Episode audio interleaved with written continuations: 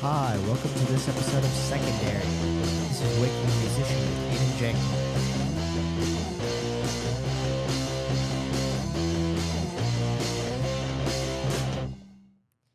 So, in this episode, we're going to be talking about the Black Album by Metallica. Um, probably the most r- highly recognized metal album of all time, um, critically and um, fan wise.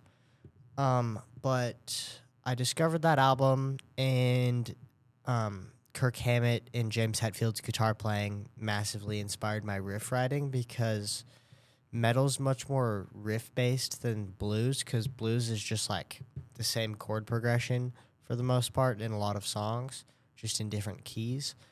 And um, Metallica is much more riff based, you know, with like Enter Sandman in one and faster guitar solos and more complex drum parts and louder bass, more aggressive music.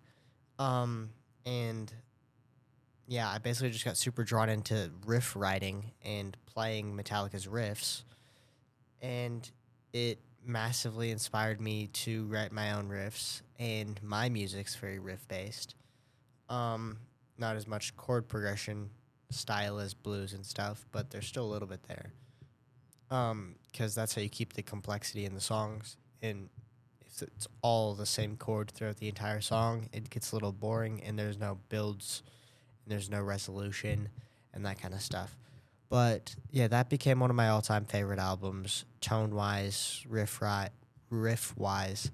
And then um, I the next album we're going to talk about is Nirvana's Nevermind album, which is basically the first grunge album of all time. Started all of grunge, inspired so many other bands, inspired a bunch of listeners. It changed music and it changed the industry.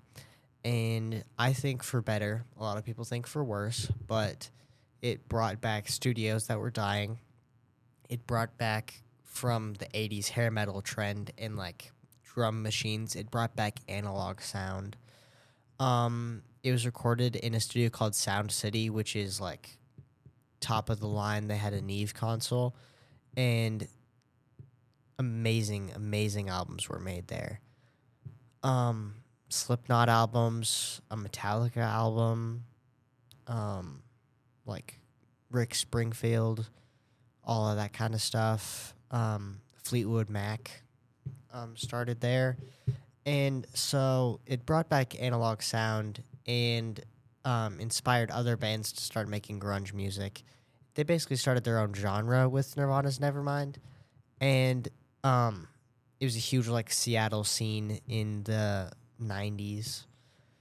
Um, but I got into Nirvana's Nevermind mainly from the Smells Like Teen Spirit music video and learning how to play that on guitar and then learning like Come As You Are and that kind of stuff um, later on. But uh, Nirvana basically just became a huge inspiration. And I'm not the best singer of all time, but neither was Kurt Cobain. And he still got his message across, a mes- message across, and he still made great music. And it's not like bad to listen to either. And so it kind of inspired me to do my own vocals, even if they weren't that great, really. Um, so it inspired me that way. And then the drum playing is awesome in that um, band too, with Dave Grohl, who's probably one of the best multi instrumentalists of all time. And he inspired so many people and then moved on to different bands doing different things because he's now in the Foo Fighters playing guitar and singing instead of playing drums like he did in Nirvana. And then um, not a lot of people like know him for his vocals in Nirvana, but he was a massive part of the backing vocals. They weren't. It wasn't all Kurt Cobain in the studio. It was Dave Grohl doing some backing vocals on even their most famous songs.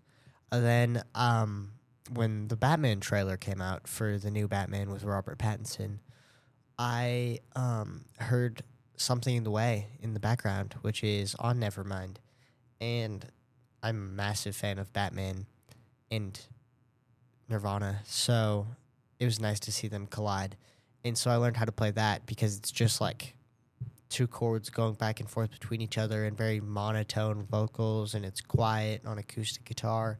And so I learned that was the first song that I learned how to sing and play guitar at the same time just cuz it seemed the easiest.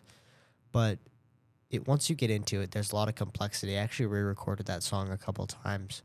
I don't think I'm gonna end up releasing it, but it was actually in one of my video production videos when I made my own uh, Batman movie that was about 10 minutes long. And that was a lot of fun. And that was my first time really like doing a full song from top to bottom besides my own. And it wasn't too complicated of a song, but I brought my own ideas to it and made it my own instead of just keeping with Nirvana. And honestly, Nirvana is probably one of my biggest inspirations, just like tone wise, also, because they had like that really cracking up guitar sound. And the drum sound was amazing, and it was in Sound City, and they have an amazing drum room. All of the drum sounds that come out of there are just fantastic. Um, it closed down a while ago, and Dave Grohl from Nirvana actually bought the console and put it in his own personal studio. There's a documentary about it called Sound City. It's on YouTube. Highly recommend you check it out. So, this has been an episode of Waking the Musician on Secondary.